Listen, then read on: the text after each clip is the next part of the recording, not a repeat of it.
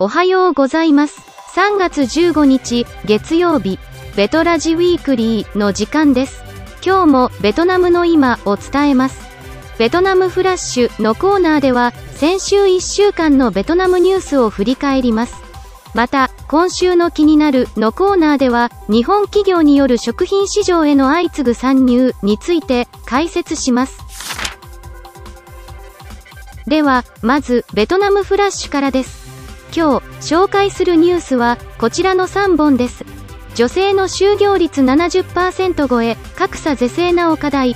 3月8日の女性の日、花の売れ行きは好調。新型コロナ、感染状況に落ち着き。では、それぞれのニュースをお伝えします。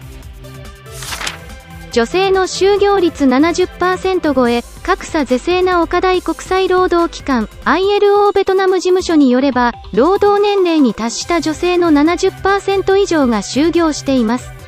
これは世界平均の47%、アジア太平洋地域平均の44%を大幅に上回っています。ベトナムの就業率の男女格差は、世界的に見ればかなり小さいものの、過去10年間は変わっていません。2018年の労働雇用調査のデータによると、経済活動に従事していない女性のおよそ半数が、個人または家族の問題を理由に挙げています。男性の場合、19%にとどまっています。ILO はまた、経営幹部の女性比率が低すぎる、と指摘しています。女性は労働力のほぼ半分を占めていますが、経営幹部と管理職は25%程度です。例えば、政府機関の女性幹部の割合は約30%、外資系企業の管理職の割合も34%です。一方で、女性は週に平均20.2時間を家の掃除、洗濯、料理、買い物、家族や子供の世話に費やしているのに対し、男性は平均10.7時間です。しかも、男性の20%近くは、家事を一切していません。ILO ベトナム事務所のチャンヒーリー博士は、次のように話します。労働市場における男女不平等の根本的な原因は、女性に期待される伝統的な役割に対する社会的な圧力にあります。次のニュースです。3月8日の女性の日、花の売れ行きは好調。男性が女性に花を贈る習慣がある3月8日の国際女性の日を前に、ホーチミン市とハノイ市では、成果の卸値が通常の2倍に上昇しました。価格の高騰にもかかわらず、街の花屋には客足が絶えませんでした。ホーチミン市とハノイ市の花の販売業者によると、国際女性の日の1週間前から、バラを中心に卸値が急激に上昇しました。3月4日は、通常の2倍ほどになり、その後も横ばいが続いています。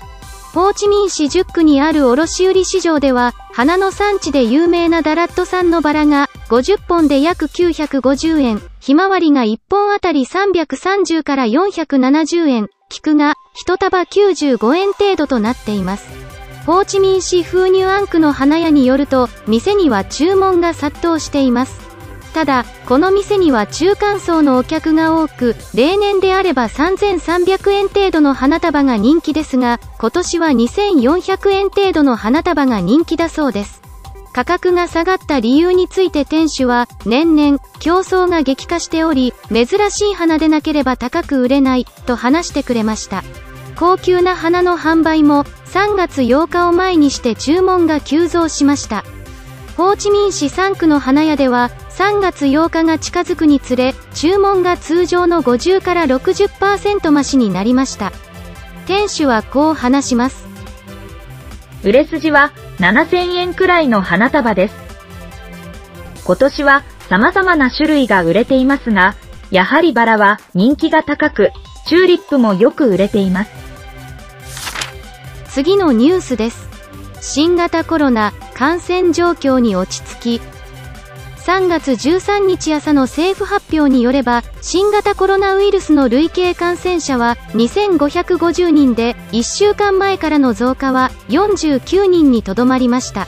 ベトナムでは1月末から急拡大した市中感染で約1000人の陽性が確認されました。それから1ヶ月余り、政府による厳しい封じ込め策と市民の協力で感染は再び下火になりつつあります。以上、ベトナムフラッシュでした。続きまして、今週の気になるのコーナーでは、日本企業による食品市場への相次ぐ参入について解説します。大手総合商社の創実は3月9日、ベトナムの乳業最大手、ビナミルクと合弁会社を設立し、牛肉の加工、販売事業への参入を発表しました。また、明治も12日、乳幼児の粉ミルクを輸入、販売する子会社を設立する、と発表しました。総実は、海外から質の高い牛肉を輸入し、ビナミルクの流通網を通じて、現地市場を開拓します。明治は100%出資の販売会社を設立し、ベトナムの乳幼児に日本の安全安心な商品を販売していきます。